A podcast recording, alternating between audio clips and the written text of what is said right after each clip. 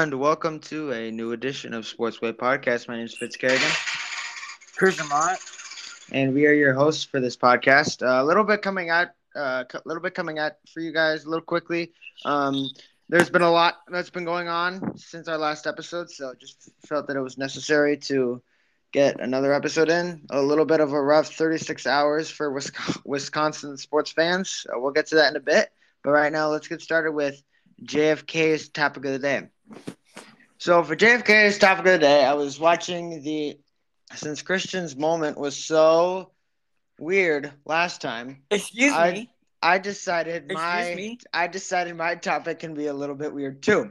So It's my moment. I can talk whatever I want. okay, and it's my topic, so let's get to it. Uh, le- so during the war Warriors Lakers game, the Warriors were up very big. Uh, we'll talk about those stats in a minute, but I thought it was very funny when Jeff Van Gundy was talking about how his father, when he was little, and yes, Christian Stan Van Gundy and Jeff Van Gundy have the same dad, and um, Isn't that they- interesting? yeah, yeah, it really is. And and the the name that their Jeff's dad gave Jeff was Jefferino Van Bundy. Named him Jefferino Van Bundy. So a little bit a little bit weird, but I mean after Christian's moment, I think that uh, I have the right complete right to say that stuff. So a little bit weird, but I mean, hey, they were having fun. The Warriors were up big. Warriors fans had a great time. Warriors were having a great time. The only thing that's not good was the Lakers, uh, and which is really good for someone who does not live in California, um, like me. And um, I'm a, a little nervous to see what La- the Lakers are going to do in Game Three now that it's going back to LA. Christian, do you think this lot? But do you think this lot overall that was pretty funny? But overall, do you think this loss for the Lakers is demeaning because they already got one? They knew they had to get at least one win on the road in this series, and they already get that. So do you think? Do you think now that they're going back at home, they're uh, now losing a game? Do you think that'll lower their momentum? Momentum, or going going back home? Do you think that'll raise it?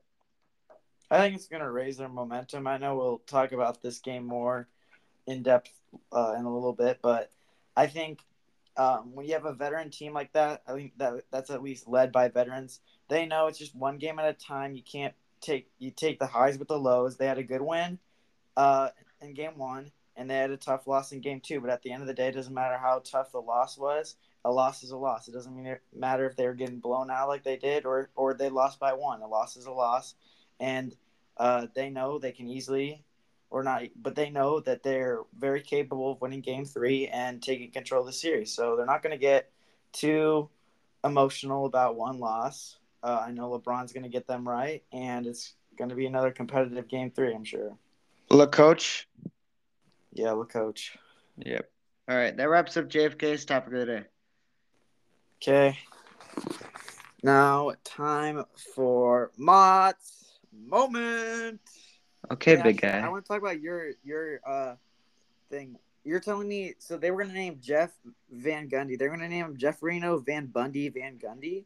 No, that no, they were not going to do that. The joke was is that he ate so many hot dogs as a kid and he was overweight that they called him Jeff Reno Van Bundy uh, as a joke. It was like uh, the fact that he um, that he ate so many hot dogs as a Okay. kid, and yeah, oh, it's Jefferino Hot Dog Buddy.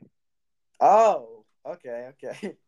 Yeah, so That a little bit, a little bit funny, and poking at the fact of his weight. Yeah. Well, Fitz, don't worry. That was a very good uh JFK's topic. It's your time, and okay.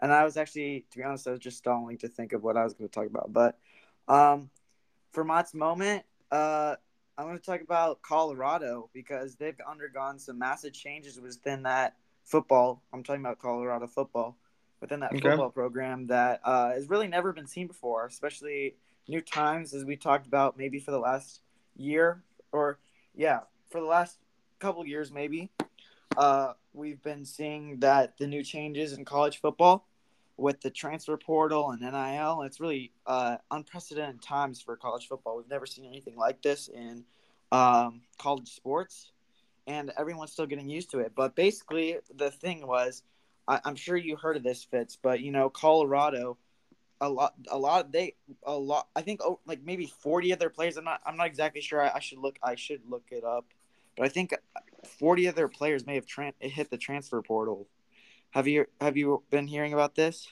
Yes, I have. Fifty-seven. And it says fifty-seven of their players have entered the transfer portal. I think the reason for that is is that Deion Sanders recruited so many people from Jackson State. I don't think they wanted the Colorado. I don't think the current Colorado football players wanted to be a part well, of. Well, I, I think you're on the right track there. I don't think necessarily Jackson State, but I, yeah, that's what I was gonna say.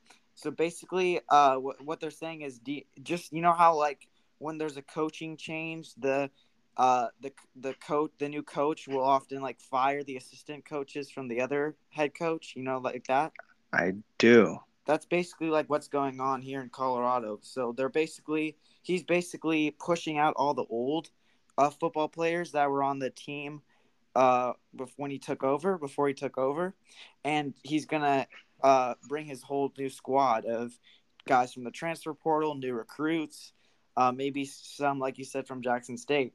But this is very different. We've never seen anything like this before, where a, basically a whole team is uh, renewed uh, with a with I mean or refreshed, I should say, with a new coach, and it's a diff- it's definitely an interesting philosophy. I heard uh, one guy talking about it, how like there's not fifty out of those fifty seven players, there's plenty of like uh, good enough starters that could have stayed on that team. Like for example, like a, there was one that went a guy that went to transferred to UCLA, which is a, a better team, which has a better football program than Colorado in recent years. So it's definitely interesting that he's basically getting rid of or forcing the old Colorado players out. Um, and we'll see if this works out or if this blows up in his face. But um, 52 people entering the transfer portal. That's that's just crazy. Mhm.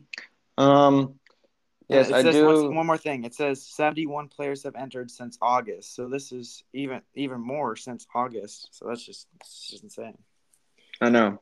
I know. Um I mean it's just it's also just crazy how I mean, it just left after they just left out there Deion took over. I mean, I mean, we've seen this before, though. It's not the first time. It's not. It shouldn't be a surprise that this is not the first time we've seen. This is the first time we've seen this. Well, like for this, I mean, Colorado. They've had a bad football program the last. A couple years leading up to that, they kind of turned it around a little bit, but I mean, not last year. Yeah, not last year at all. Last year was Aye, aye, aye. Yeah. So. Okay, that's Mott's moment. All right, so we're gonna go into football, and then we're gonna go into the news of uh, Wisconsin sports, and then we'll go into the playoffs. So right now, the main headline is that it's official. Lamar Jackson finally signed his five-year, two hundred sixty million dollar contract with the Ravens very well deserved, even though he did not ha- play at all last year. I think it's still deserving of him. Um, former Heisman winner, and he played last year. What are you talking about? He did not play a lot. He did not play a lot, and I think it was well deserved because I think at the beginning of the year, the year he should have gotten a contract. Last year, Christian, he was not a, on a contract at all. Yeah. Well, zero he, income. Really? Dude, this rookie deal, they could have given him a new contract, and they didn't. Okay, his rookie deal. He was still making money. Yeah, he was not making as much as he was deserve. People thought he was deserving of, though. Yeah, for sure. Well, that I think that's because he didn't. That's partly because he didn't have an agent, and they didn't feel it wasn't normal for them to negotiate. That's valid. That's valid. Okay. What do you? Lamar signing for the Ravens. What do I think about it? Yeah. Well, I think it's a great success for him, especially since he he he negotiated this deal by himself. Got he got paid, and I'm sure the Ravens feel good about it. Uh, it was really uncertain times uh, for Baltimore with all this going around, I, I for one thought that he was going to get traded, but you know it all worked out in the end. And Baltimore, they since they've re-signed him, they've already made some big moves, pretty big moves to give him some more weapons, which he did not have very much of last year. You still have some some young young receivers that are there, and Devin Duvernay and guys like that. But now they added uh, a good veteran presence in uh, OBJ, who has come off the last time he played, he won a Super Bowl, and mm-hmm. they just signed Zay Flowers, who I was, I really thought he was going to be good. I, I, I I talked in the last episode how I thought he was going to be a Charger, but we drafted Quentin Johnston. But I, am sure mm-hmm. Zay Flowers is going to be a good player for them. He's they still got his big target in the middle down there, and Mark Andrews. So, you know, I think that this this could be a very good uh, Ravens team. Hundred percent agree. Um, I think the Ravens got some some potential for sure. They got depth, um, and excited to see what they can produce. I but do you think if Lamar does not have a good year, then this contract is kind of a failure? Yeah, it's I'd say so. I guess. Um, so you, you think the pressure? You think the pre- Oh, it's a filler for the Ravens. Well, yeah, I think I think I'm pretty sure I, I saw it correctly, but I think he got like seventy million dollars in signing bonus, or uh, that might be that seems like a lot, but I'll look it up. But he he gets a, a ton of money just for signing the contract, so his it's a success for him already. Now he's just got to prove that he deserved this deal, and now the rate it's all on the Ravens. All the pressure's on the Ravens now. That I mean, mm-hmm. like the pressure's on him. Don't get me wrong, but the the stress is like on the Ravens because you know if this doesn't work out, that's a lot of money they they. So do you think this is the Ravens make or break year?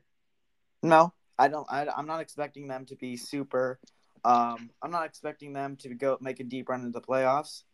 Um, but I think this is this is the beginning of a, a team that could actually, if they keep building the right way, could uh, be pretty impactful in the AFC. Um, I think they're they're starting to build a good team. I don't think they're there yet, but if Zay Flowers, if he can really be uh, a premier receiver, and if they could get like a really a reliable running back, um, I think this could be and and their defense continues to do good because they they they de- definitely got some good players on the defensive ball this offseason.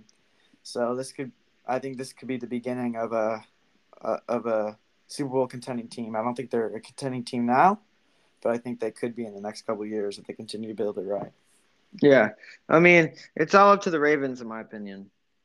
They, they'll look. I think they'll look stupid if Lamar does not have a good year because he wasted all that money on him. Well, and all that. He's an MVP quarterback. Has he won an MVP? Yeah. You don't remember? I do, but I mean, it's been a long time. I forgot a little bit. Okay. Um. All right. Okay. Sorry. You got a. Wait. Former Pro Bowler. Yeah, he has a seventy-two point five million dollar signing bonus. I that is saw that right. That is massive. That is seventy-two point five million dollars right in the bank with that sign of the pen. That is crazy. that is that is a lot of money. So he didn't get it. I know for a long time the contract wasn't going through, like it wasn't working out because Lamar wanted a lot of guaranteed money, like Deshaun Watson got, but he got a heck of a lot in his signing bonus. Mhm. Yeah.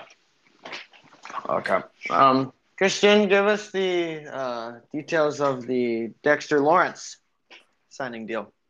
Okay, Dexter Lawrence became the third highest paid defensive tackle in the NFL after he reached terms with the with the um, New York Giants for four. The New York years. Football Giants. New York.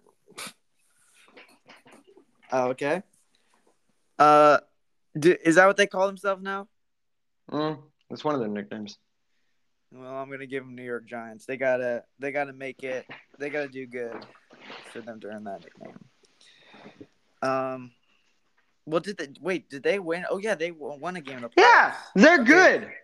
The New York Football Giants. Yeah, the New York Football Giants with Dexter Lawrence for a four-year, ninety million dollar contract with sixty million dollars guaranteed, and he's the third highest paid, as I said, behind Aaron Donald and Jeffrey Simmons.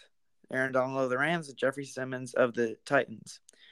So he's a, definitely a big uh, piece uh, in this Giants defense. One of the pure, premier defensive tackles. It's always helpful to have a big defensive tackle down there, uh, as the Chargers basically lacked that last year. Um, and stopping the run, like the defensive tackle, they might not always get the best stats on getting all the tackles or all the sacks, but if they can really clog up the middle in those runs, it can basically stop the run the running play in its tracks and uh, allow time for like the linebackers and defensive ends to close in and uh, tackle the guy tackle the guys. But Dexter, don't get me wrong, Dexter Lawrence had a great year last year. Thirty-five solo tackles, seven and a half sacks, two forced fumbles, and that's pretty good defensive tackle numbers. And he's only twenty-five, so this is a I yeah. he's, he's got a lot in. of potential. The fact that he's signing this big of a deal at how young he is, he's got a lot of potential, and he's got. I think he's got. Honestly, I think he's got to live up to it. Yeah, well, he's gonna be locked in for the next four years. He'll be 29 by the time this contract's up, and you know, I think that in this next four years, that he, I think this is the New York shot that they need to really uh, build, make their team real competitive because I think four years is about the window I, I would give the Giants to make a competitive run. Mm-hmm. yeah. Playoffs. They make it or break it. Yeah, I think these the next New four York, years are going to be the New York football. The New York Football Giants. Yep. All right. Um, before we go on to the last 36 hours of Wisconsin sports, I just want to put it out there that Former Jaguars tight end Dan Arnold reached a one-year deal with the Philadelphia Eagles. I think it for the Eagles it adds another receiver for Jalen Hurts. Um, he, well, tight ends are good run, run, blockers too. Mm-hmm. Dan Arnold play. If you uh, for those of you who don't know Dan who Dan Arnold is, he spent a couple years with the Cardinals. Um, I think he spent one year with Jacksonville, and then now he's going to Philadelphia. But I think for Philadelphia, it's a good, uh, it's a good addition. He's got experience. He's got um, experience playing in the NFL, and I think I think for um, it's just another it's just another person to add for Philadelphia, who's I think already a pretty stacked team, if you're asking me. But we just gotta we just gotta see how it goes and go from there. I think Philadelphia could have a breakout year this year. I think they could. They're my right now. They're my pick to win the Super Bowl because of all the people that they've added some good people in the draft. Yeah, yeah. They, they got J- they got Jalen Carter. Like they also got younger too, which is really yeah. Good. I mean, and Jalen Hurts signed that massive contract. Yeah, this is this could be the beginnings of uh. I do too. I think this is good for it, years yes, to come. I think yeah, I think and that the Eagles losing the year to the Chiefs, I think that only motivates them even more. They only they had the best record in the NFL last year, regular season wise. They only had one loss. They had two losses the whole year. The other one came in the Super Bowl against the Chiefs. I think this is the beginning of an Eagles an Eagles run that could potentially go down as one of the best uh, if if they can pull it off. If they can pull it off, I think this Eagles team could go down as one of the best teams ever because I think for me me personally, a lot of the teams that lose in the championship the year before, they come back stronger. I mean, you look at Phoenix; they lost in the finals in 2021 to the Bucks. But next year, best record in the NBA. Boston, they lost to Golden State. Best record for most of the regular season. Um, and who lost? The Bengals, they started out started out a little slow, but Joe Burrow kind of regained their focus and they they were making a run up until the end when that rookie got a stupid roughing the passer call. So I think this is just the beginning of for Philadelphia. Do you think so? Yeah, I definitely agree with you, and I got to give a lot of props and to their general manager and uh, head coach. Well, I, I want to say well, yeah, their head coach, but I'm talking about like this roster construction. They they this draft by the Eagles was incredible. They they got a steal in Jalen Carter, uh, or a, you know these guys haven't played a snap in the NFL yet, but could looks like from the outside right now a steal in Jalen Carter. They got a really good edge rusher in Nolan Smith, and uh, just the this um Eagles. I don't know why I forgot his name. Do you know his name? Who? Dan Arnold? No, the Eagles general manager. No, I don't know his name off the top of my head. Gonna... But their head coach is Nick Sirianni. Sirianni. Sirianni. Sirianni. Okay, Howie Roseman. Yeah, Howie Roseman. He's really cemented himself as one of the top G- general managers in this league. As we remember, Fitz, he pulled off a great trade with the Titans last year to get AJ Brown, and this yeah, that led him to a Super Bowl. What did he do? He drafted Jalen Carter. He and re-signed Jalen. Yeah, drafted uh, Jalen Hurts in the second round. Yeah, that that was now, a steal. And now he's on a ma- and now he just signed him to a major contract.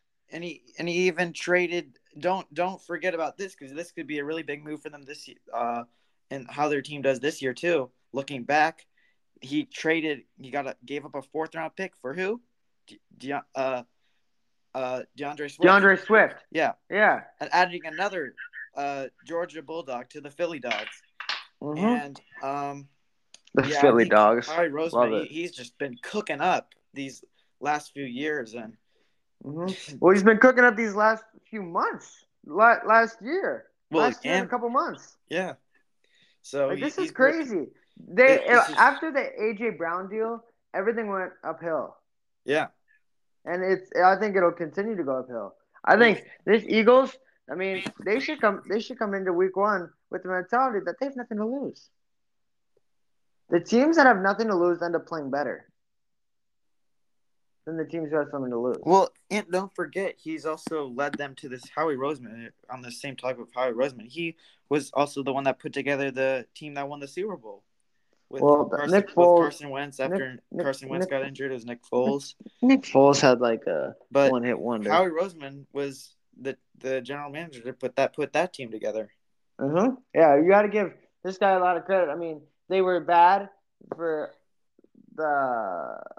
I think they were terrible the COVID year. That's when that was Wentz's last year. Yeah. Um. And they rebounded right away. Yeah, I mean, you could just see the impact Carson Wentz had on that team that was derailing them. And now he's and now since he's gone, they've gone uphill. They got AJ Brown. That's a weapon. They got D'Andre Swift. That's a runner. They got Dan Arnold. He's got experience. This Eagles team is legit. Yeah. I'm calling it right now. I, I think they'll win the Super Bowl. I know it's I know it's bold and I know it's early, but right now they're looking like the team to beat for the Super Bowl in Vegas. Yeah. Okay. Um, it, it has been a it has been a very rough 36 hours for uh, Wisconsin sports fans, and it started yesterday morning when I woke up to the news of Randall Cobb signing a one-year deal with the New York the New York Football Jets. And um,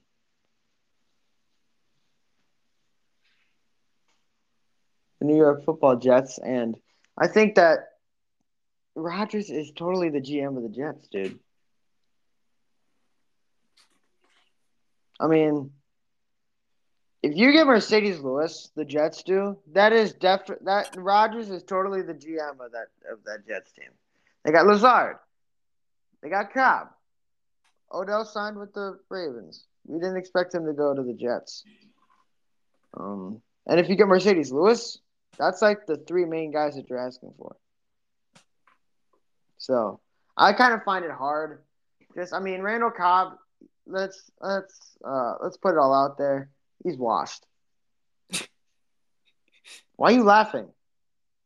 Well, then how are you? Because it's funny. You're saying this is like a loss for the Packers, but you're saying he's, he's got experience. He's got experience. Well, but overall, yes, that's because his fundamentals are. So are you mad or happy that he's gone? Um, I'm sad because he's been with us for so long. But I think that this frees up cap space because I think we were paying him a little much. Um, and I think that this also is a big piece for Rodgers, which is not all that pleasing to me. Um, because he's with the Jets now and he's partying it up in New York every going to Knicks games, going to Ranger games. With sauce. Crazy. With sauce. You can't forget the sauce. Um, but I, I honestly think that he, I mean, overall, I think the main loss for us, yes, he's wa- he's wa- at the same time, yes, he's washed, and yes, this is a big loss. The only loss for us was his leadership to the younger guys. He is a veteran. Once Davante Adams left, he was the like the veteran guy to, that the rookies go to when they need help. So that's the only reason why I see him leaving as a loss. Otherwise, get him out of Green Bay. Get him out of Green Bay. He's he's washed. I kind of saw. I also saw this coming, just because Rodgers' wish list and how good of a relationship Randall Cobb and Aaron Rodgers have. It's like Christmas for Aaron. No, it's not. I, Yes, it is. He's getting all his things on his wish list. once Marcedes Lewis comes, then it'll be Christmas. M- Marcedes Lewis is even more washed than Randall Cobb. No, he's not. Yes, he is. No, he's not. Yes, he is. The only reason why people call him washed is because he had that one fumble in the A- NFC divisional game against the 49ers, and, the, and it turned their own momentum around, and they ended up losing the game on a field goal. No, it's because he has he had six catches for 22 yards last year. Yeah, but dude, he's a Marcedes Lewis is a short route runner. Look, man, I don't know for- why. I don't know. I don't know why you keep laughing. This ain't funny. What? You're so sad that Marcedes Lewis left?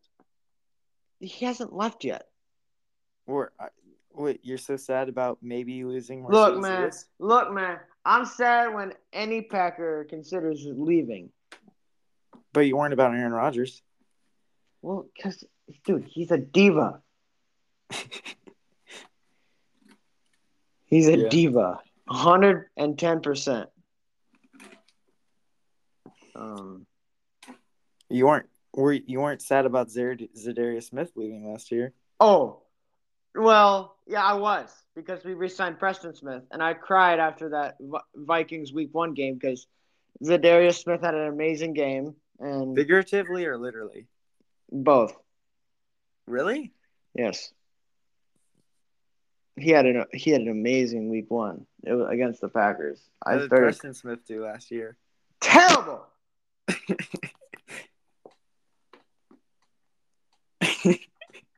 I look when it happened.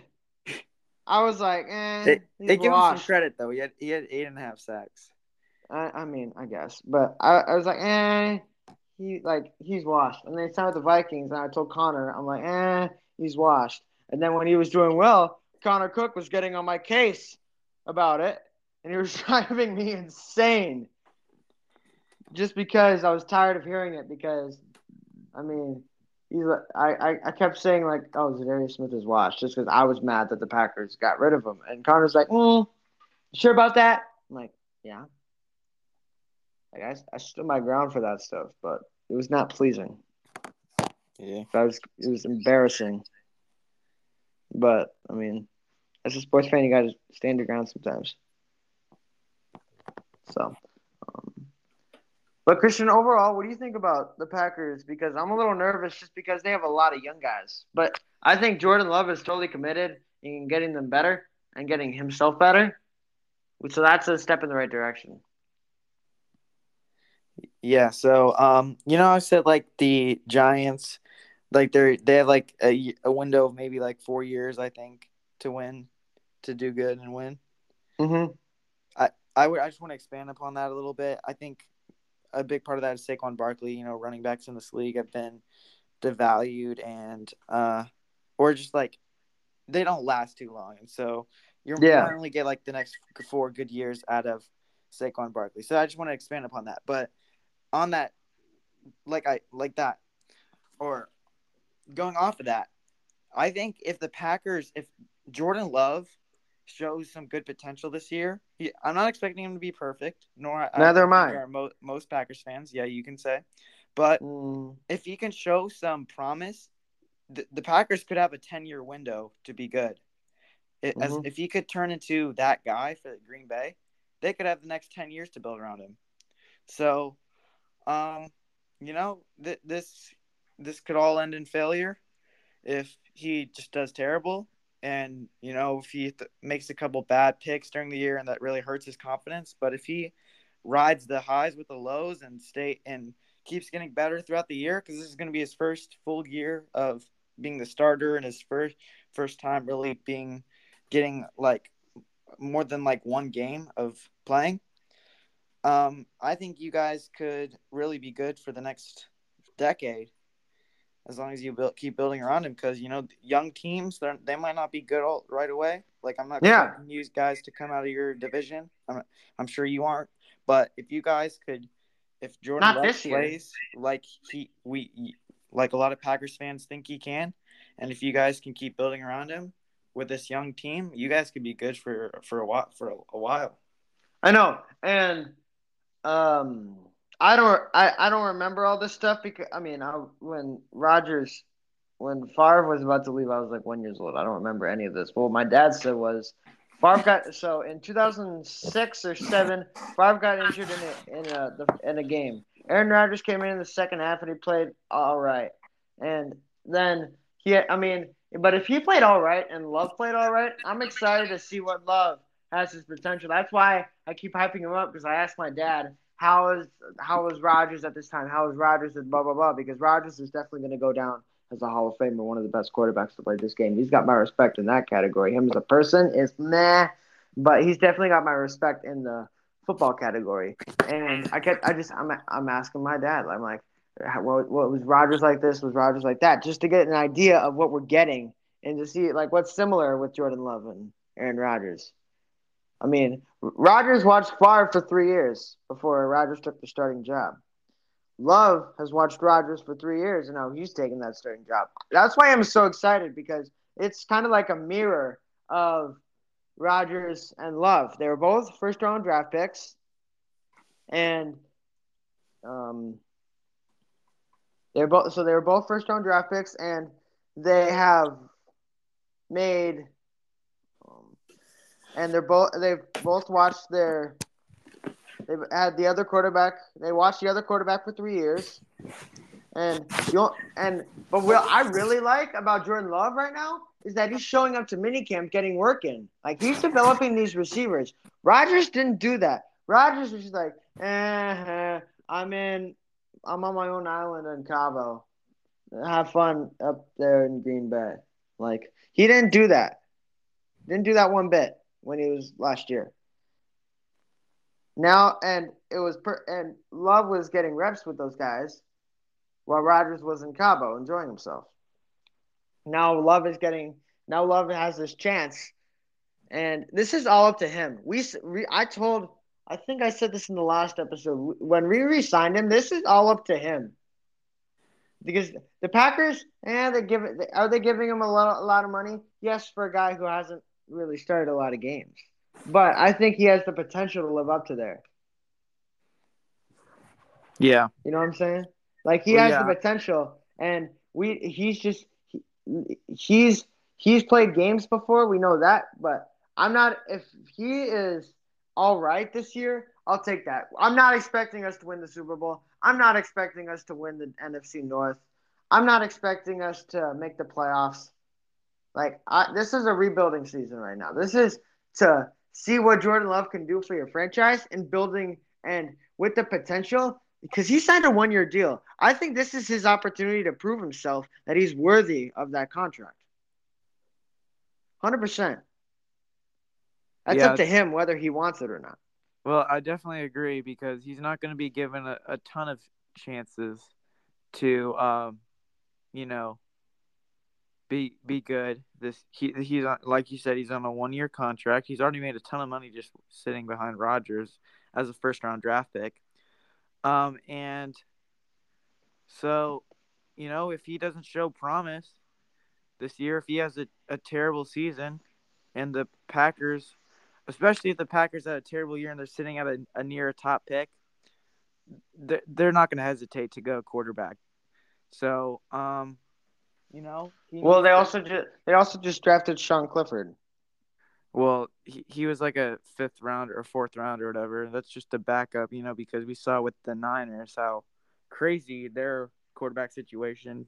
Teams are making sure that they have at least a couple backups that are ready to go. But yeah, um, I just think he needs to sh- play good enough and make the team good enough to at least to to earn a multi-year contract because I think it's going to be very unlikely that the Packers are going to sign him to another one-year contract after this one. So yeah, they'd either, either they'd either get rid of him. It's either going to be he earns a, a, multi-year contract after this year or he doesn't. I think it's yeah, down sure. that. Yeah, and this, this is, he has the he controls his own destiny. I know. Uh, in a couple of our our episodes, um, the Christian Watson caught a Jordan Love duck.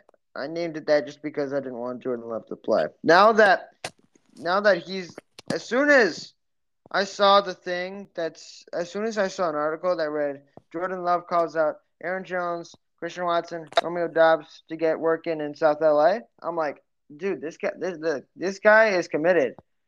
He loves the game of football. He will not he will do his best to get his, him and his receivers to the best they can be. I'm like, this guy is committed, and that's when I started getting excited for Jordan Love because I realized all the comparisons and all the same things he had as Rodgers. That's when I really started getting excited for Jordan Love. Yeah. Like before that, it was like, eh, it's Rodgers' backup. Now he's now he's the now he's the sheriff in town, and he's and it's up to him to prove himself because right now he's just right now he's just looked at as oh it's the guy that the Packers wasted their first round on. No, show them who you are. Make them remember your name. Fact. Mhm.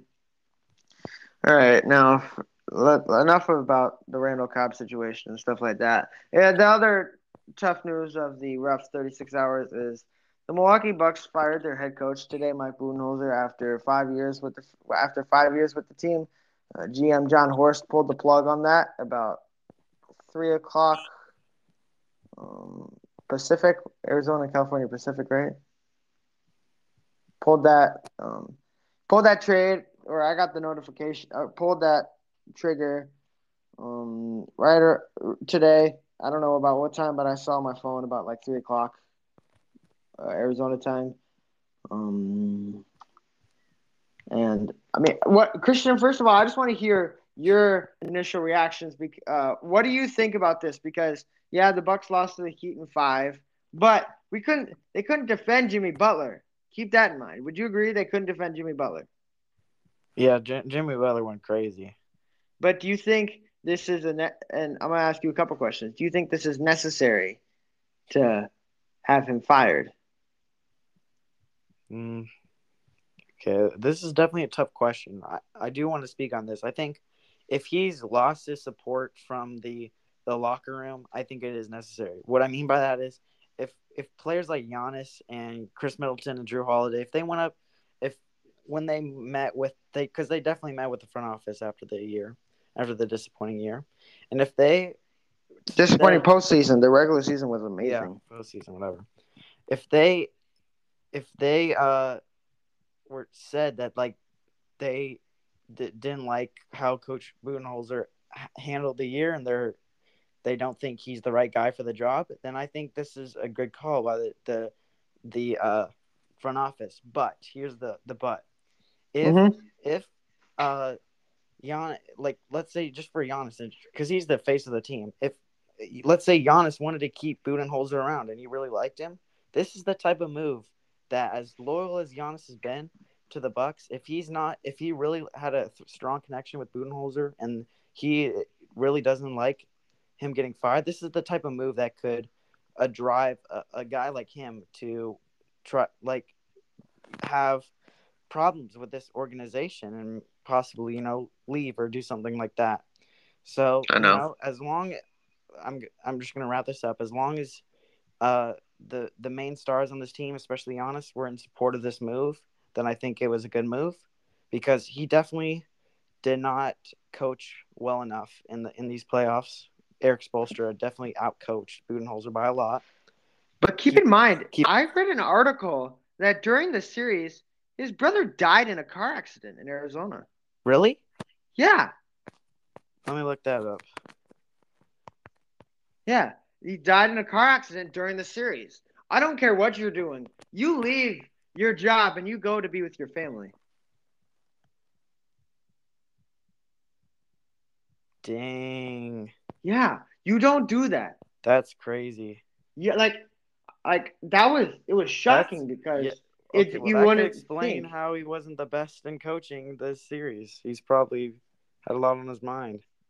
I know, but I mean, the thing that I found really stupid was that that game time play for Jimmy Butler. They had Brook Lopez in the game. He took him out. Coach Bud, what in the world were you thinking? What were you thinking by taking your defensive player of the year candidate out of the game? 2.1 seconds left. You need a stop. This is defense. This is not offense. This is defensive stuff. Your defensive player of the year candidate, you take him out of the game. What are you thinking? Like that was really like when it happened. As I was watching the game when it happened, Lopez, you're like, what? What are you doing? Like, why are you taking him out of the game? There's, there's 2.1 seconds left. And when he hit the shot, Bud never took a timeout. There was 0.5 seconds. Christian, do you think you have enough time to catch and shoot in 0.5 seconds? Yeah, that's like the basically the the time it takes. You move it into the front court. You either get a tip in, or, you or- could still get a jump shot. oh yeah, or you can get It's a jump shot. But it, it just has to be. it would have to be quick. Right yeah, you can you have it has to be catch and shoot. Um, but it's just like like what are you doing in that situation in that scenario? Why would you take out your defensive player of the year when you when your season's on the line? Okay, Fitz, I, I just want to direct this a little more. So, do you, because it seems like you're going in this direction, Fitz, do, are you in support or are you in favor or not in favor of this decision by the Bucks? I'm going to ask you. Um, I'm not in favor of it because Oh, really? yeah, It seems like you've been talking like you are in favor of it. well, I'm talking about some His of the mistakes? mistakes he's made. Yeah. Yeah, you make every coach makes mistakes. No, no coach is perfect. That's true, but like, th- this is when things got to tighten up and you got to coach your best in the playoffs. I know. I mean, it's the business. I mean, but I don't. I don't agree with it because they had the best record in the regular season. Yeah. Um, like we talk about the teams, teams in the regular season versus teams in the playoffs. We talk. We talk about that all the time, don't do we not? Yeah, like at, at the end of the day, regular season doesn't matter. Yeah. In, I in mean, terms regular season, you gotta keep be healthy, but compared to the the playoffs, playoffs, you throw that you throw that you throw that all aside. The playoffs is the playoffs. Um, I am not in favor of it just because. Uh, but the only reason because of that is they had the best record in the they had the best record in the NBA at the end of the regular season. Like if they would be in Boston situation, I would be like, oh, that's a great move. Get them out of there. But Yeah. since they had the best record in the regular season, the regular season is how you get to the playoffs. Okay, well then I want to ask you another question. Do you think Fire it's, away. it's the roster that or that made it them have the best record in the NBA with Giannis being one of the most dominant players in the NBA and the they have a pretty deep team, or do you, do, or do you think Coach Budenholzer had a big part of them being the number one seed, or do you think any average coach, like if we took, let's say, uh, who's just an average coach, let's just say Darvin Ham. no, he's he, he's he's a pretty good coach. I'd say like uh New Orleans no oh or yeah, Willie Green? Pelican coach. Let's just say Willie him. Green. If you took him and put made him coach the Bucks, do you think they would be the number one seed, or or do you think Budenholzer I don't think that, a big part of them? Budenholzer was a big part. The I mean, like, and the reason why I'm not on, I think it was Budenholzer because in the three of the five three of the five years that he was in Milwaukee, they had the best record in the regular season. Three out of five years that he was in Milwaukee, they had the best record in the reg- at the end of the regular season. That's what I think that's one hundred percent. I think that's one hundred percent Budenholzer because with the two, um, w- w- those Would two. you not give Giannis the, credit though for that?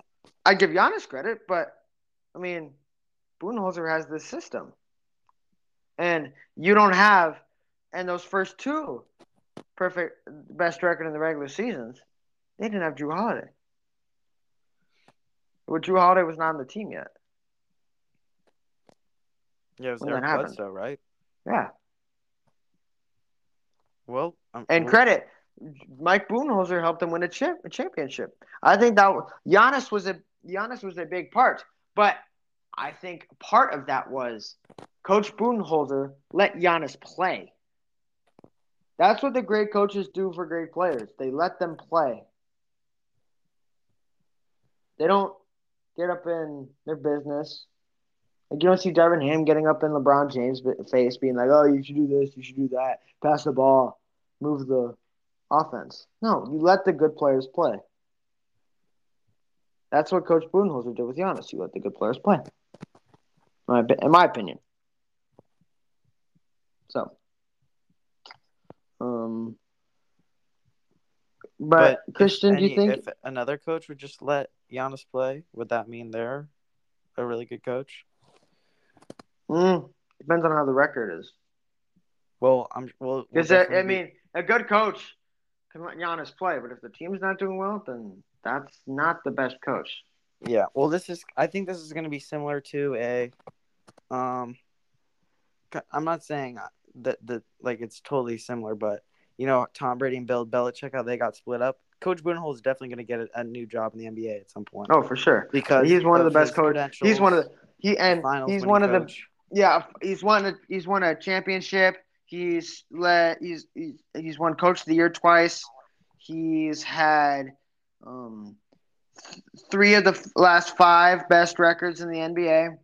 Um, and yeah, he, and he but I think part of his part of Budenholzer's greatness was he was an assistant for Gregg Popovich for a long time. Yeah. Well, well, just like I was gonna say, uh, Tom, like Tom Brady and Bill Belichick, when they got split up, I'm not saying the Budenholzer Giannis combination is anything like that because they won seven championships. Tom Brady and Bill Belichick did, but when they got split up, we saw that Bill Belichick, without Tom Brady, they really did not do too well, and they have not been doing too well since he his absence. And then Tom Brady went on to win a championship without Bill Belichick in mm-hmm. Tampa Bay. So you know, this next year and this next coming years, whenever Budenholzer gets a job, we'll see how uh we'll see it all shake out. We'll see like yeah. how impactful Budenholzer was to Giannis. Like this we'll is not Giannis had if Giannis has a drop off in the next next year or the next couple of years, and we'll see if Budenholzer can find success somewhere else where he's not going to get it, and he he might not necessarily get, have a player like Giannis to work with. So we'll yeah, this is not the end.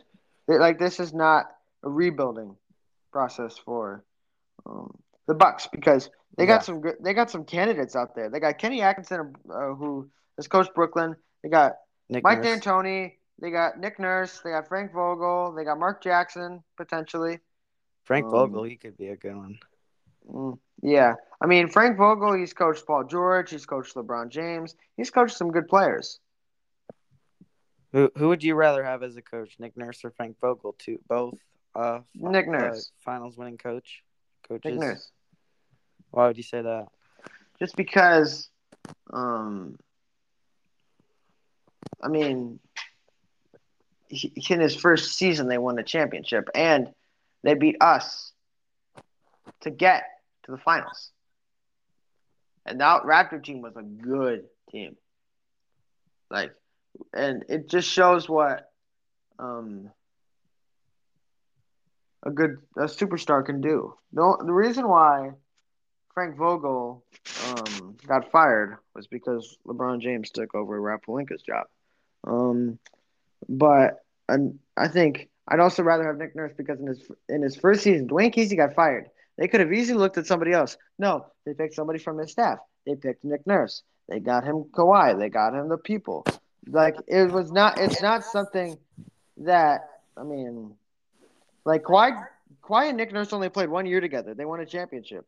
That was like this, and I think I'd rather have him because the only reason why the Lakers really won the championship was the bubble, and the reason was because LeBron and Anthony Davis just couldn't be stopped. Like I think so you're not Nick going to Nurse give him full credit for that bubble win? I- never, Really? never. Don't you think it was tougher than an actual a regular championship though, because they weren't able to see their families and it was just all different. No, that's just sacrifice. That's not tougher. That's not winning a tougher championship. Well, exactly. Sacrifice is a big part of winning a championship. Well, I'm saying like you don't have to deal with the fans in the arenas. Like you don't have to worry about people booing you at the free throw line. Like all the distractions. Yeah, that's a good It point. was just like you were playing in a high school gym. Hmm. So you're saying based on the fan aspect. Yes, I think. Well, yes, fans are a huge part of the game. Yeah, but you then also there what they didn't have any human interaction basically outside of their team. They weren't able to interact with their families like person to person. They weren't able to see people, their loved ones. So that that made that definitely made it difficult. Well, Anthony Davis has no loved ones. What? They're not really people that like love him.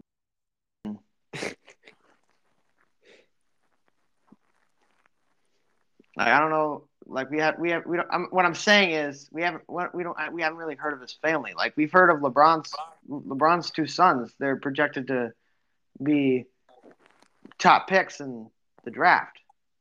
So you're saying because Anthony Davis doesn't have sons, he doesn't have loved ones. Well. I'm, no, I'm not saying that. It's just like he hasn't, he didn't, didn't make. I I'm not, I'm not saying that. I think I said it wrong. Um, I apologize. I think what I meant to say is that Anthony Davis didn't make as big of a family sacrifice as LeBron did.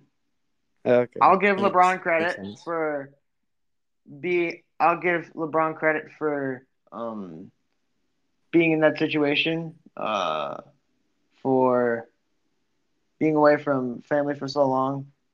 I mean, about that, like LeBron has a family. AD doesn't have any children, and again, I complete. I That we know apologize. I apologize for. Uh, I apologize for the comment.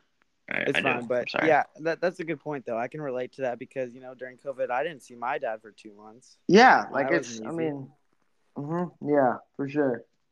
Okay, I have one more I'm- question. Uh, going back a bit to the Bucks before we move on to the Warriors game. Okay. Uh, do you think because Darvin Ham was a assistant coach for under Coach Budenholzer before he got the Lakers job? Do you Mhm. think the loss of uh Darvin Ham what could have been like was a big factor in like why the like the Bucks didn't have as much success like in the playoffs and stuff? Not exactly. Um, I don't think that's the. I don't think that's the main focal I'm not saying the main. I'm just saying, do you think it's a factor? A very small factor. Small I think he had a good rela- He had a good relationship with Giannis. He had a good relationship with Khris Middleton. He had a good relationship with Jrue Holiday. He had a- good relationships with a lot of those players. Like when the Bucks played the Lakers, like all of those guys went up and hugged him because they missed him. Like he has a good relationship with all those people.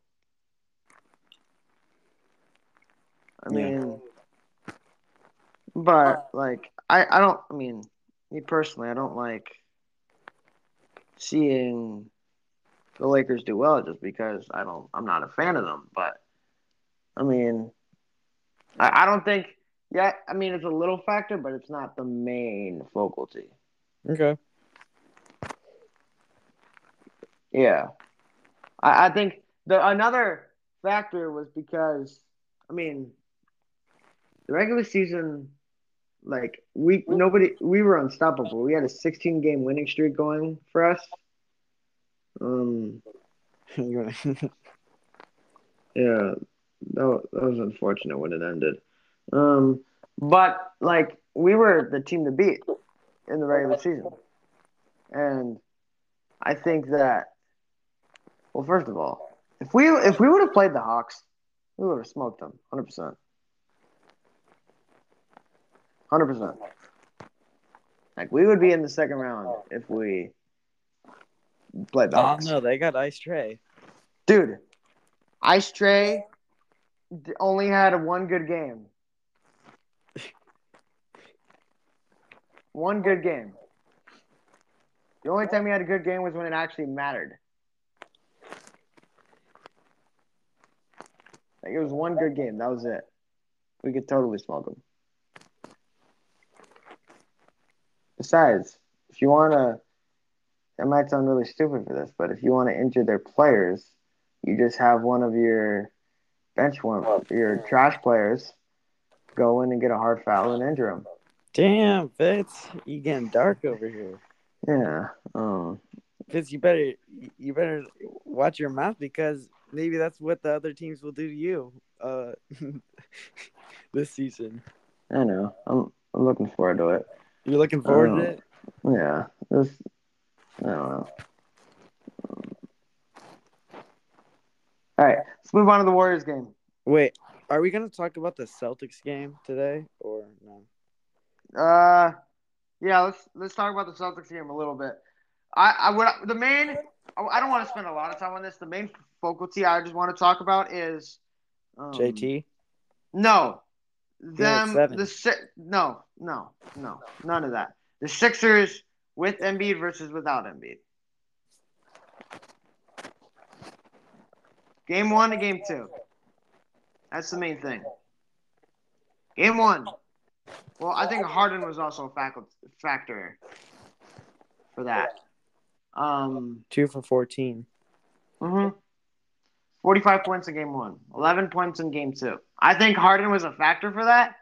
But, I mean, Jayson Tatum had seven points. Seven points. That's not a good game, shooting wise, for JT. Like, we've seen him at way better games. JT for three. You're so full of yourself. Um, but Excuse I- me.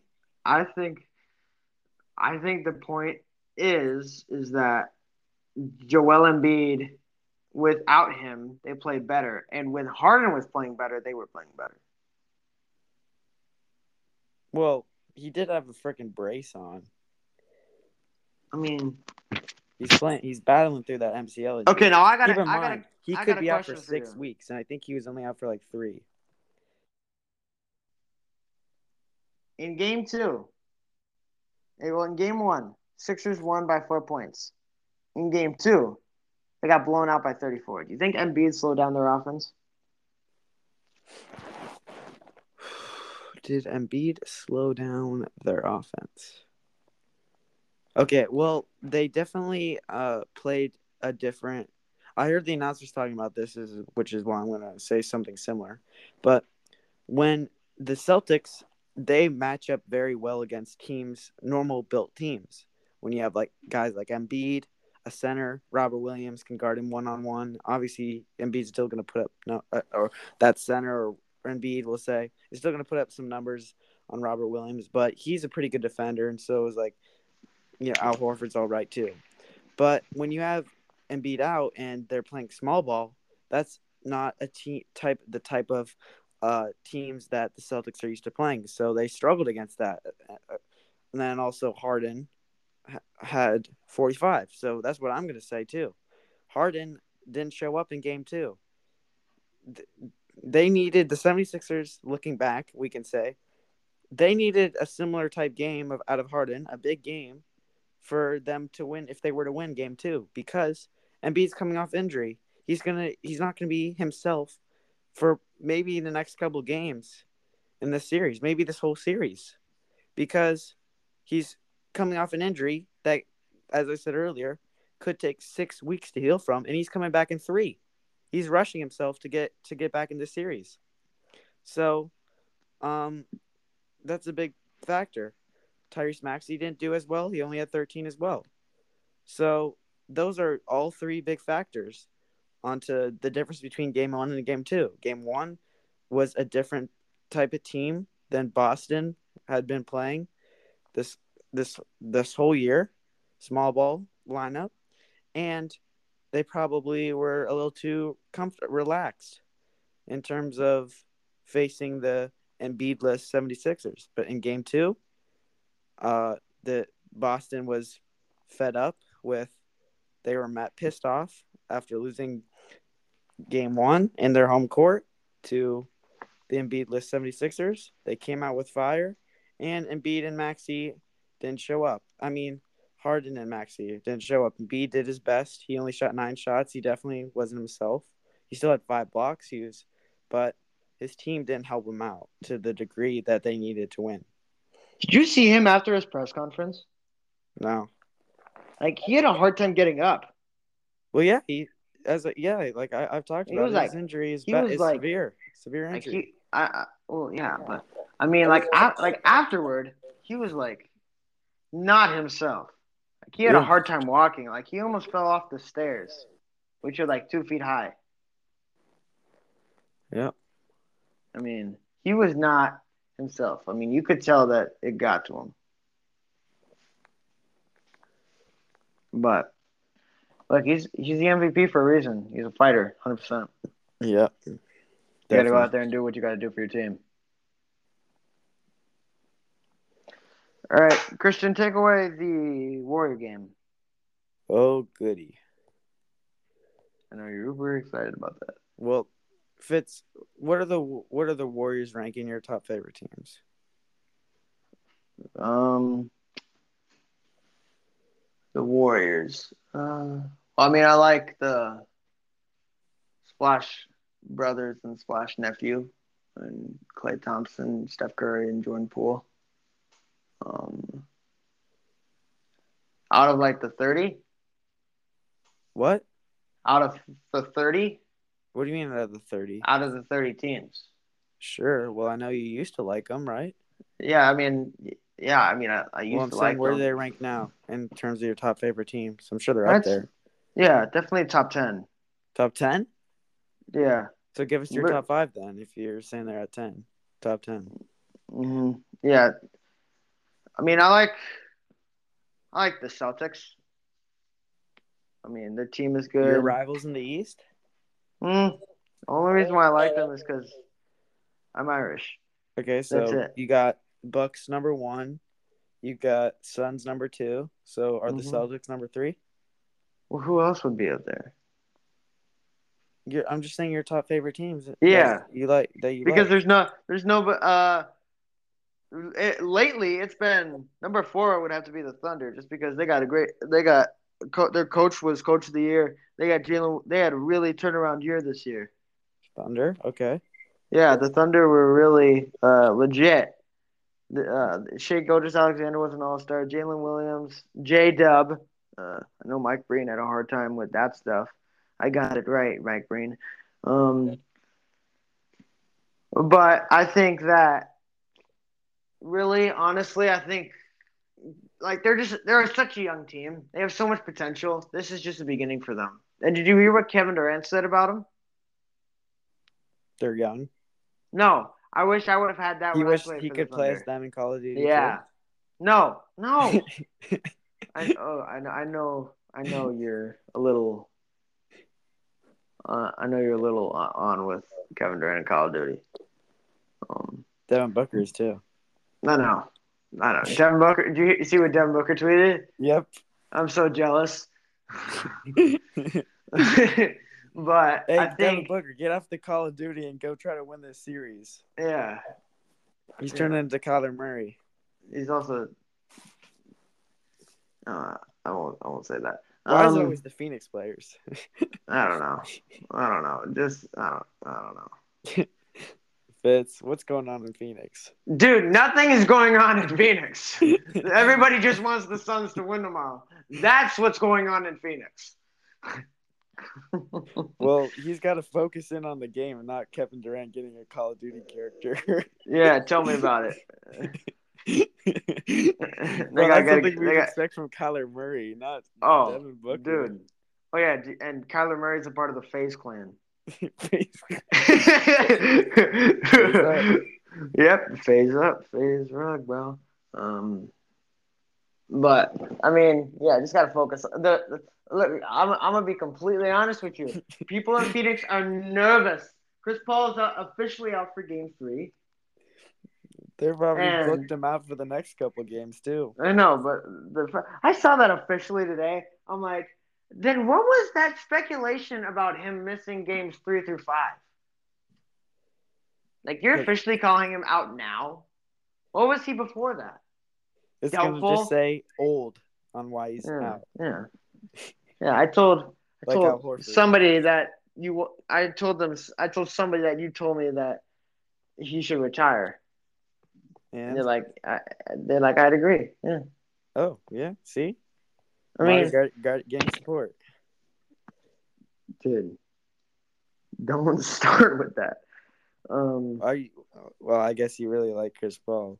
well, I don't want him to quit. Like, it's just like a little injury Quit. He's had a long, illustrious career. that has zero championships. Okay, well, he, he, he the the his most competitive roster that he was on were late in his career. I guess. They, he never got a team really built around him. I know. I It mean, happens. Char- he can join. He can join the club with Charles Barkley. yeah. So Chris Paul never won an MVP. At least Charles got that under his belt. Yeah. Um, Okay. But let's move on to the Warrior again. okay. move on to So Oregon. We don't have a basically, lot why. You never really gave me your t- your where they ranked, but what what the point was is the Warriors. I've had a lot of fun watching them. They're probably my second favorite team now, even though I do like the Clippers. When the Clippers Oh, play the Warriors, Oh, oh. You were getting me on me for liking the Celtics. yeah, Yeah. Well, I see how it is. I you see, how, it is. I wasn't getting Yeah, on I you. I was just asking questions. Yeah, you were getting on me about it. I wasn't Oh, getting on. oh, you. your rivals. Yeah, Oh, you're right. oh, The- wonderful. Well, the the Clippers and the Warriors aren't really rivals. The Clippers haven't done anything in the postseason. But Okay. anyway, yeah, like when the Clippers play the Warriors in the regular season, it's always annoying watching Steph Curry cook. But otherwise, when he plays other teams, it's it's really fun. But mhm. anyway, the Warriors came out firing, blasting, and they tore up the Lakers. And final score 21, th- 21 threes for the second game in a row. Yeah. The score is 127 to 100. I, I really thought they did a good job. They really listened to me and did a lot of the things I said that they needed to do. They really held the Lakers to way less free throws, 17. And I think a lot of those came uh, in the in the dead dead dead dead time or whatever. Um uh and you know it was a blowout when both teams subbed out their players with 10 minutes left in the game. No, no, no. Darvin Ham took LeBron James and Anthony Davis out with like three, like two minutes left in the third quarter. Okay, well, Curry was still in until 10 minutes in the fourth. Yeah, I'm saying both teams. yeah. But yeah, Le- LeBron, the only, Warriors. LeBron only played 28 minutes. What? Well, I asked you at the beginning of the episode, what do you think they needed to do? So, um, do you think this will go again? Like, do you think people? We know a lot of people hate the Lakers. Do you think people will be digging on? Do you think First Take will be digging on them tomorrow morning? Uh, well, I can tell you what they're going to be digging on. It starts with A and ends with D. Mm. Anthony Day to Day Davis. Day to day in terms of his mm. injuries, and day to day in terms of how he when he's good. I love that. Perfect. Yep, he's he really fits in that name. Yeah. Hey, and all created by me. No, Anthony Day is the Anthony Day Day Davis. Fitz, do not take credit for that, buddy. I, Oh, I told that I told that said it on this podcast. BS. I told my no. Fitz. Fitz, are you What? kidding me? I I'm you have not. a very good memory. You can, you know, directions very well. But Fitz, you're not going to win this one. I was the one that told you. Someone else, I think, one of my friends, maybe in California or something, told me it. But oh yeah, his name is Michael, and he Hmm. was in freshman year, and he told me this, and I was like, oh, that's a good one. And then I brought it to this podcast, and I told you. So do not take credit for that, buddy. Okay. Do not take credit. Okay. Whatever. Whatever you want to say. I know you have a I'll good let- I'll let- memory. I'll let you have it. Yeah. Okay. I'll let you have it. Yeah. Um, but yeah, um, I'm gonna finish my little uh wrap up of the game or whatever. Um, talking about the game, Mhm. I really thought you know Curry he had 20 points, but I really thought he played such a good game. Uh, 20 points. He was super efficient. Seven for 12 from the for from the field. Three for five from three. Had some spectacular threes. Uh, really contested threes. He had crazy shot uh, against two guys uh, falling down. Um, and he had 12 assists, which he really got his teammates going. And uh, give, you got to give a lot of credit to Steve Kerr.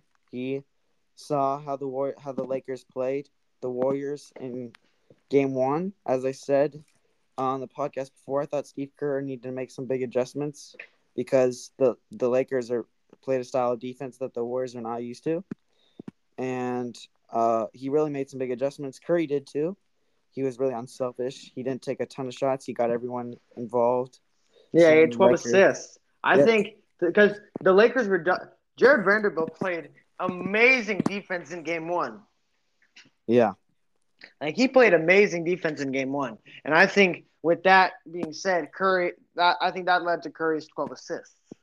Well, and if you remember in game one, Curry was playing a little more off the ball in Mhm. game one, and so when you come when they would try to set him up with screens and stuff, Jarred Vanderbilt was just following, um, and you know Curry how he you know how he usually like runs the baseline and stuff like that.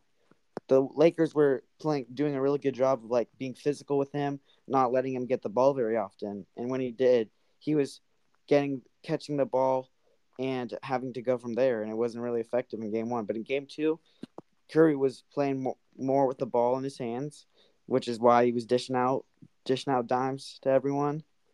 And I thought that that was really good. Um, and I, I just got to give a lot of credit to Steve Kerr. He really outcoached Darvin Ham this game. I got to Um, give a lot of credit to I mean, I got to give a lot of credit to JaMychal Green. Yeah, dude, so many guys stepped up today. Yeah. Michael Green stepped in for Kevon Looney, who was sick with an illness, but he still gave them a good, good 12 minutes, six points, eight rebounds. But JaMychal Green really played his tail off. Yeah, I got to give JaMychal Green a lot of credit. He was not known as much as a shooter. He was more known as a big man. He got he shot the ball well. He had like three threes, I think. Two Yeah. or three threes. Yeah, Three threes. yeah. He, I mean, he. I think two of them were early. I know that. Well, yeah, and he Uh, played 13 minutes at 15 points. Anthony Davis played tw- 33 and at 11. Hmm. I love how that math adds up. Um, but I, I just got to get like every like everybody stepped up for Golden State tonight. Donte DiVincenzo with some shots. Really, that Um, hustle play, did you see him getting on the floor for that? I did. I did. And that's when Uh, Curry hit that tough shot. How how come you couldn't do that in Milwaukee, Donte? Very curious. Um, but anyway, I mean, like Don Donte Vincenzo, he's been uh, he's had that. Remember, he had the thirty-one. Uh, you weren't a basketball fan at the time, but he had thirty-one points in the national championship game that I, I remember title. watching that on. I watched highlights of that on YouTube recently. Yeah, like he just like he he's been in that he's been in a situation like that before where the lights have been at their brightest. Yeah. People just underestimate him during their that Bucks championship run because he was injured the whole postseason. Okay. But he can play. So yeah. I also want to give a lot of credit to Klay Thompson. Uh, Mhm. and Jordan that- Poole. Well, Jordan Poole did all right, but Klay Thompson going into this game, he knew he was going to have to step up because a lot of attention was going to be shown at Curry. Uh, you know, the Lakers were going to try to defense defend really heavily against him. And what did he do? Oh, he just dropped eight eight threes super Casually. efficient, just like Casually. 30, 11 for 18, had a had a cool 30 and was very effective. Um Did you know his he was dad doing, is he was the- doing good on the defensive end too. Did you know uh, Klay Thompson's dad, Mychal Thompson, is the uh, radio, Lakers radio analyst? Well, I, I saw him on the headset. Yeah, so they kept pointing back and forth at Klay and his dad. I Yeah, thought that was funny. pretty cool. Yeah. That's funny. And Klay Thompson's brother actually plays for the Dodgers. Yeah, Dodgers. Yeah, he had. A, I think he had like a a really good game this year. I think he had like Mm. two or three homers in a game. hmm Yeah. So, the Thompson family is really into athletics. Okay. You know, I want to talk about Jordan Poole. Right, so he didn't do the best, and I I really thought, I really hope that I thought he passed up some open looks, which you know happens to everyone. But I really hope he hasn't been paying attention to like social media during this time. I hope he has deactivated, or he should. I think he should deactivate his phone, just like or his social media, just like LeBron does pretty much every playoffs. But you know, you Are you serious? All the you've you've heard all the um, what's it called? The uh Speculation. well, no, the criticism he's got for shooting that deep three. You know, there's been a lot of criticism hmm I know. about that. And I, I really hope that hasn't got to his head because there's some plays where I thought he, he wasn't himself tonight. And, you know, I when, in particular, I remember, I know Clint Thompson is, is hot, was hot throughout the game, but when you're Jordan Poole and you're in transition and you've got an open layup, I think he should have taken it, taken taken those types of shots. Like he had an open layup, he kicked it out to uh, Klay Thompson instead. Well, it wasn't a wide open layup, but it's it, it was a layup that he would usually go for. But instead, he kicked it out for Thompson for a contested three who missed. So just like those type of plays, like the Jordan Poole usually will be aggressive and take that. So Yeah. I, I just think he needs to calm down. Uh, he had a really he needs to keep his head up. He had a good game one. He just missed a deep three, and um, you know, return to himself. Um, one thing that I think, know, this is criticism, but like, I just can't help but notice. Um, I, I'm not, I'm not in a, a, a huge position to talk, but I'm just gonna give some, um, my opinion. I feel like, have you noticed this, Fitz? When he shoots a lot of threes, he he does a lot of leg kicks and like flails his legs a lot, hmm and I think that's not the best. And that you know, we shot over two from three point line. He, and I think he could be a much more efficient three point shooter. Um, if he, he would just you know keep his legs under him and you know have a inline jump shot or like his his jump shot's good. He just I just think he needs to keep his legs under him more and not do all that extra stuff when he shoots. Well, I want. I, I have a feeling that, because he only shoots thirty three from three this year. and I ha- it's a, and to what you were saying, I have been noticing that he kicks his legs out, but I think part of that is to draw an offensive foul. Which guess uh, a little um a little breaking news for you, Jordan. That never works. It doesn't. That's what I'm saying. Klay Thompson doesn't do that all the time. What do you? Steph Curry doesn't really do that all the time. He does it sometimes, but he doesn't do it all the time. Yeah, like A lot of Steph Curry's four point plays, people just try to run into him by guarding him. Yeah, and he'll like Like- take a shot when people are trailing him, and he'll just pull up right away, and they run Mhm. into him. Yeah. And like they're not kicking their legs out every play. Yeah. That messes up your follow through as well. Exactly. That's what I'm saying. I think I'm not. I'm not. I'm not an NBA guy. Jordan Poole's put in the work, and he, he deserves everything. But I just think in the off season, because you know he's not gonna change everything, change the way he shoots during this year. But I think in the off season, he should definitely work out, work on like keeping. I I hope his shooting coach helps him like just keep his legs under him, not flail your legs out all the time. But you know that doesn't Because a lot he tries to draw fouls. Yeah. Most of the time, it's an offensive foul on him when he does that, Yep. which makes no sense. Well, he had five personal fouls tonight, so you You know, know who does? You know who kicked the leg out a lot? Uh, let me think. Harden. No. Well, yeah, so? but not. Yeah, yeah, yeah. You're right, but that's not the one who I was thinking of. I was thinking of Jason Kidd. Well, I, I didn't watch a lot of old school basketball, so okay, that's new to me. Yeah, but um, yeah, he kicked out. He kicked out the leg a lot on threes just to draw try and draw Well, the, the rules but- have changed since then. They don't just call it every time. I know. And I, I, I mean, but yeah, he intention, but he like he intentionally put his leg out, and if he did not, then the defender would have just gone right by him, and wouldn't have touched him. But he put his leg out, and that's what made him run into him. Yeah. Draymond So, Green I know times a triple double Yeah, tonight. Dr- Draymond Green is is a is a is he's a lot. He's pretty good. Um, Mhm. okay, so I talked about the Warriors and stuff. I'm, now I'm gonna put turn it over to you. Uh, first, you can talk about the Lakers. I mean, the Warriors in a little bit if you want to too. But I want to ask you, what do you think the Lakers need to do better? Um, like maybe like in general as a team, and then specifically individual players who need to. What do they need to do? Well, I think as a team, game one they did an amazing job on Steph Curry defensively. Um, they got him. They got him uncomfortable. They made him for. They made they double teamed him, which made him pass the ball more. Um, they definitely watched some film for from the Sacramento series because I feel I was kind of laughing at first because when the war when the Lakers started double teaming Steph, that's what the Warriors were doing to De'Aaron Fox. yeah, Yeah, so I started laughing at that. I'm like, that's when your medicine. That's when your own medicine comes back to bite you. Because you people watch these film and they oh they watch it, the defense. Oh, I want to try.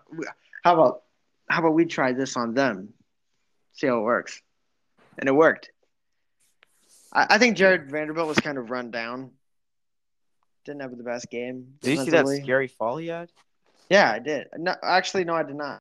Oh, he- had a he had a fall where it looked like he could have torn his ACL, like, or not like yeah, like he landed, he got caught up with, um, I forgot. I think it was he was going for a rebound or something, and his he his leg went out. His leg like went his knee bent really weird, Yeah. but he was okay. But you know, I don't know if that Yeah. affected him, Mm. maybe it did. Well, was it early in the game? Uh, it wasn't early, but it was like I think halfway through. The half. I, I don't Halfway exactly remember. but I think it was halfway through the game. Okay. But I mean, I only watched the first part of the game, and before uh, that was before, and he didn't wasn't looking the best on defense. Yeah. So they probably went downhill. I, I also I think individually, the Lakers have to have a better offensive game. Like LeBron has to be better. Anthony Davis has to be better. I mean, you look at Anthony Davis's game one and game two stats, you think, oh, this is a completely different person. Hundred percent. Yeah. True. So, That. and then I think um, the Lakers got to look for different targets because if the Warriors do indeed bring that double team defense, they if they bring that back, the Lakers got to learn how to go through it, and they got to. I think if they if the Warriors do bring that back, I think other guys for the Lakers got to step up, like Austin Reaves. Um, Definitely. mhm. He he was three for eleven tonight. Seven points. Mhm. Dennis Not gonna Schroeder. get- Not gonna get it done. Yeah, for sure. Dennis Schroeder got to step up in that instance. Four points. Uh, D'Angelo Russell, Yep. Five for 12, 10 points. uh, Jarred Vanderbilt. Obviously, I think we ta- we just talked about that though. Yeah. Two for seven, six points. Yeah. All the, but a lot of those guys, like two of the guys were brought. uh, The Lakers, they've completely changed their roster from the beginning of the season. Like they showed a thing at the beginning of the telecast and said, uh, Lakers like Lakers stats at opening day versus the Warriors. Half the squad was on that team. Was still on the team. Yeah. Russell Westbrook was gone. Patrick Beverley was gone. They both won. Nunn was too, that's funny. gone. I know. I, dude, I saw that. I started. I started dying. I started dying I'm like, it's not. It's like, why would you want rings? Like, you don't get the, you don't get to do the champagne shower afterward. Like to me, that would not be worth it. Like, I'd rather have a ring where I'm actually on the team. Yeah, that's a, that's how a lot of NBA players look, but I guess those guys think differently.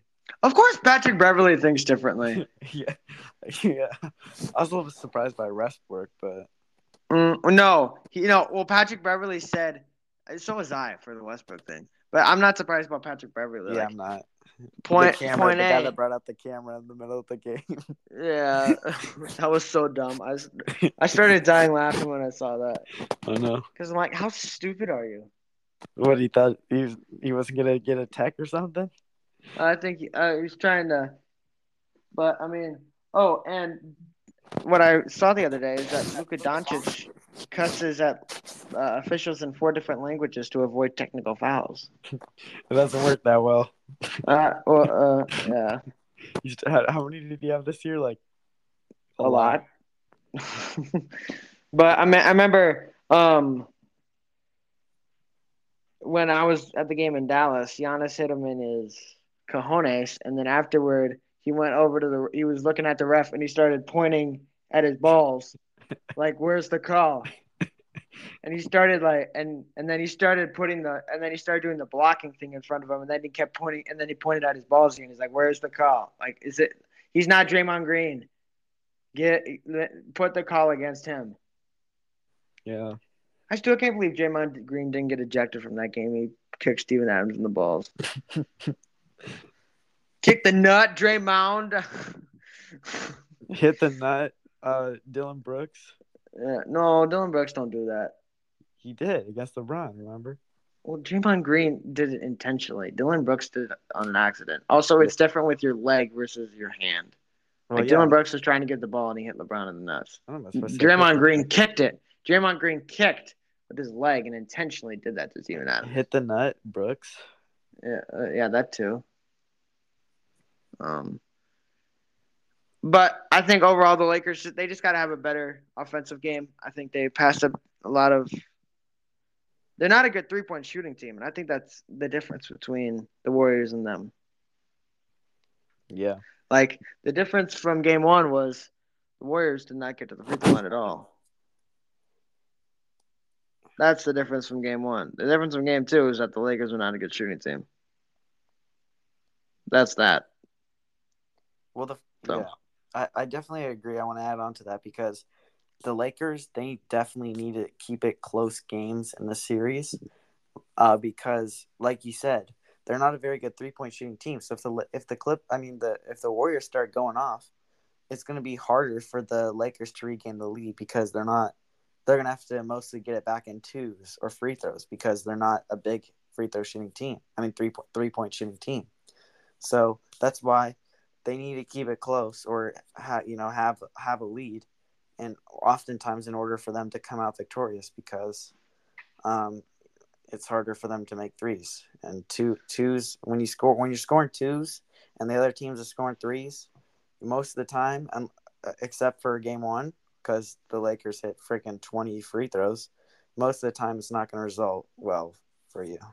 Mm-hmm. Um, also, I think that the Warriors, or not the Warriors, the Lakers have to win these two games at home because we've seen what the Warriors have done at home when they're like on a roll. Also, um, the Lakers knew they had to they had to win at least one road game in the series. They already got that done. So if you win the next three at home, you're going to the Western Conference Finals. Well, yeah, like you said, the Warriors they, they can get out quick. They won three in a row against the tough Sacramento team. They did lose game six, but they won games three, four, and five. Sacramento won six, and then the the Warriors finished it up in game seven. But yeah, 100%. they Anything- quickly. Yeah, and that team is hard to defend when they're when when Curry, Thompson, and Poole are hot. They're they're they're a hard team to beat, for sure. And when Poole's having his pool party, Yeah, pool party. It's a pool party. Um, all right. Anything else you want to add? no, No. this was a good All one. right.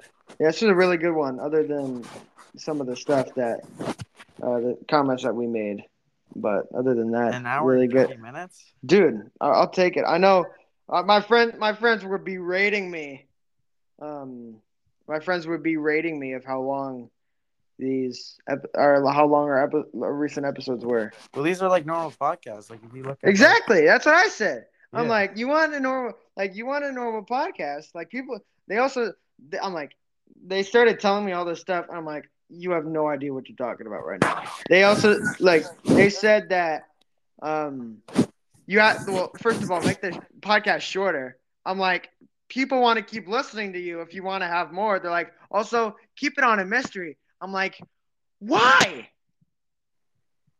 Yeah. I started dying laughing because I'm like, you don't leave your episodes on a mystery because you don't know when you're gonna do it, another one again. Like if we would have, if we would have, if every every episode we did, if every episode we did of season four, if that would have been a mystery, our fans would have been like dying for a month trying to know what we were gonna talk about next. Yeah. A month or two months at least. But I'm just super glad that we're doing this consistently, man. Yeah, it's fine. I really am. It's awesome. We love Okay. we love doing this. Uh, all right, we got to get to bed. We, tomorrow's Friday. Uh, thank you guys so. Christian, Ah. stop messing around with your mic. Um, but thank you guys so much. You've got to be kidding me, Christian. What? Stop. uh, but thank you guys so much for listening to this episode. We'll try to. S- Apologies again for um, it being so long, but th- for all of those you who listen to the whole thing, thank you so much, and we'll try to get more episodes to you guys in the future. I'm Fitz Kerrigan, Chris and we'll see you guys later. See ya. See ya.